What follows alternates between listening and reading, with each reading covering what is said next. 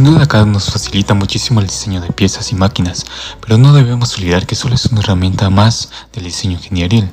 Es así que tener conocimientos de los materiales y elementos de máquinas nos da un plus aún mayor para sacarle el máximo provecho. Hola, bienvenidos a CAD en Acción.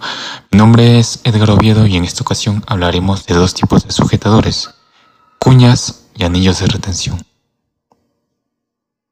Bien, iniciamos hablando de las cuñas, que muchos de nosotros hemos escuchado hablar en alguna ocasión. Pero ¿cuántos sabemos realmente de ellas? La cuña chaveta es una pieza de acero que se encuentra en medio de dos ranuras, una ubicada en el eje y la otra en una pieza circundante que puede tratarse, por ejemplo, de un engrane. Normalmente encontraremos este elemento para asegurar poleas, engranes y en general cuando necesitemos que el movimiento del eje se transmita a otra pieza o que la pieza a su vez otorgue movimiento al eje. La cuña a su vez tiene una capacidad de carga mayor que la del eje o de la pieza. De este modo cuando exista una carga excesiva se termina por deformar o romper el eje o la pieza antes que la cuña. Existe un amplio abanico de cuñas, desde las más especiales hasta las más comunes. Cuñas cuadradas y planas, que son las que más proliferan en la industria, como dato práctico, para este tipo de cuñas se dice que esta debe tener un ancho que sea aproximadamente un cuarto del diámetro del eje. Otra cuña que vale la pena mencionar es la cuña Woodruff, que presenta una forma semicircular, de modo que se ajusta a una ranura semicircular en el eje y a una ranura rectangular en la pieza. Su ancho también debe aproximarse a un cuarto del diámetro del eje. Además, el diámetro del semicírculo debe aproximarse al diámetro del eje. Estas cuñas pueden ser identificadas con un número que arroja sus medidas nominales. Este sistema de numeración se lo conoce con el nombre de medida de fracción pulgada. Funciona de la siguiente manera.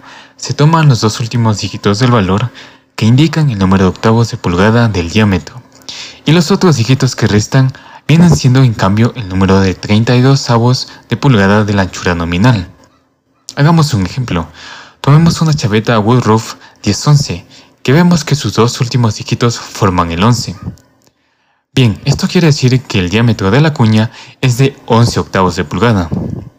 Después tomamos los dos dígitos que faltan, que son el 10, que por su parte nos señala que el ancho tiene 10 32 avos de pulgada, y es así como identificamos las dimensiones de una chaveta Woodruff.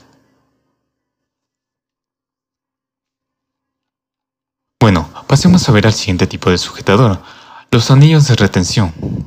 Estos son usados para retener componentes que son ubicados alrededor de un eje. Su funcionamiento es similar a la de una tuerca en un perno, pero en este caso no es necesario que el eje esté roscado, pues estos son colocados a presión, lo cual nos ahorra tiempo y dinero en el montaje de piezas. Al ser hechos normalmente de acero son capaces de soportar grandes esfuerzos cortantes, y tolerar grandes impactos.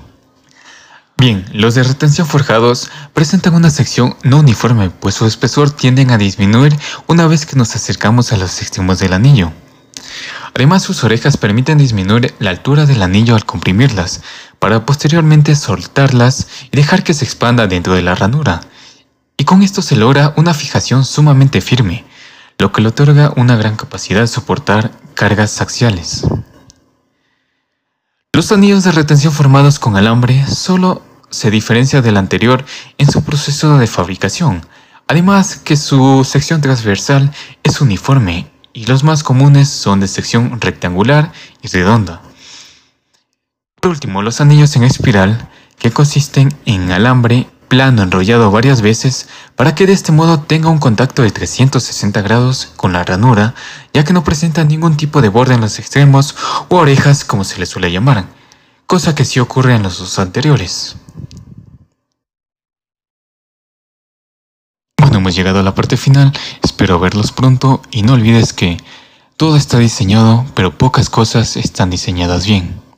Y esto fue CAD en acción.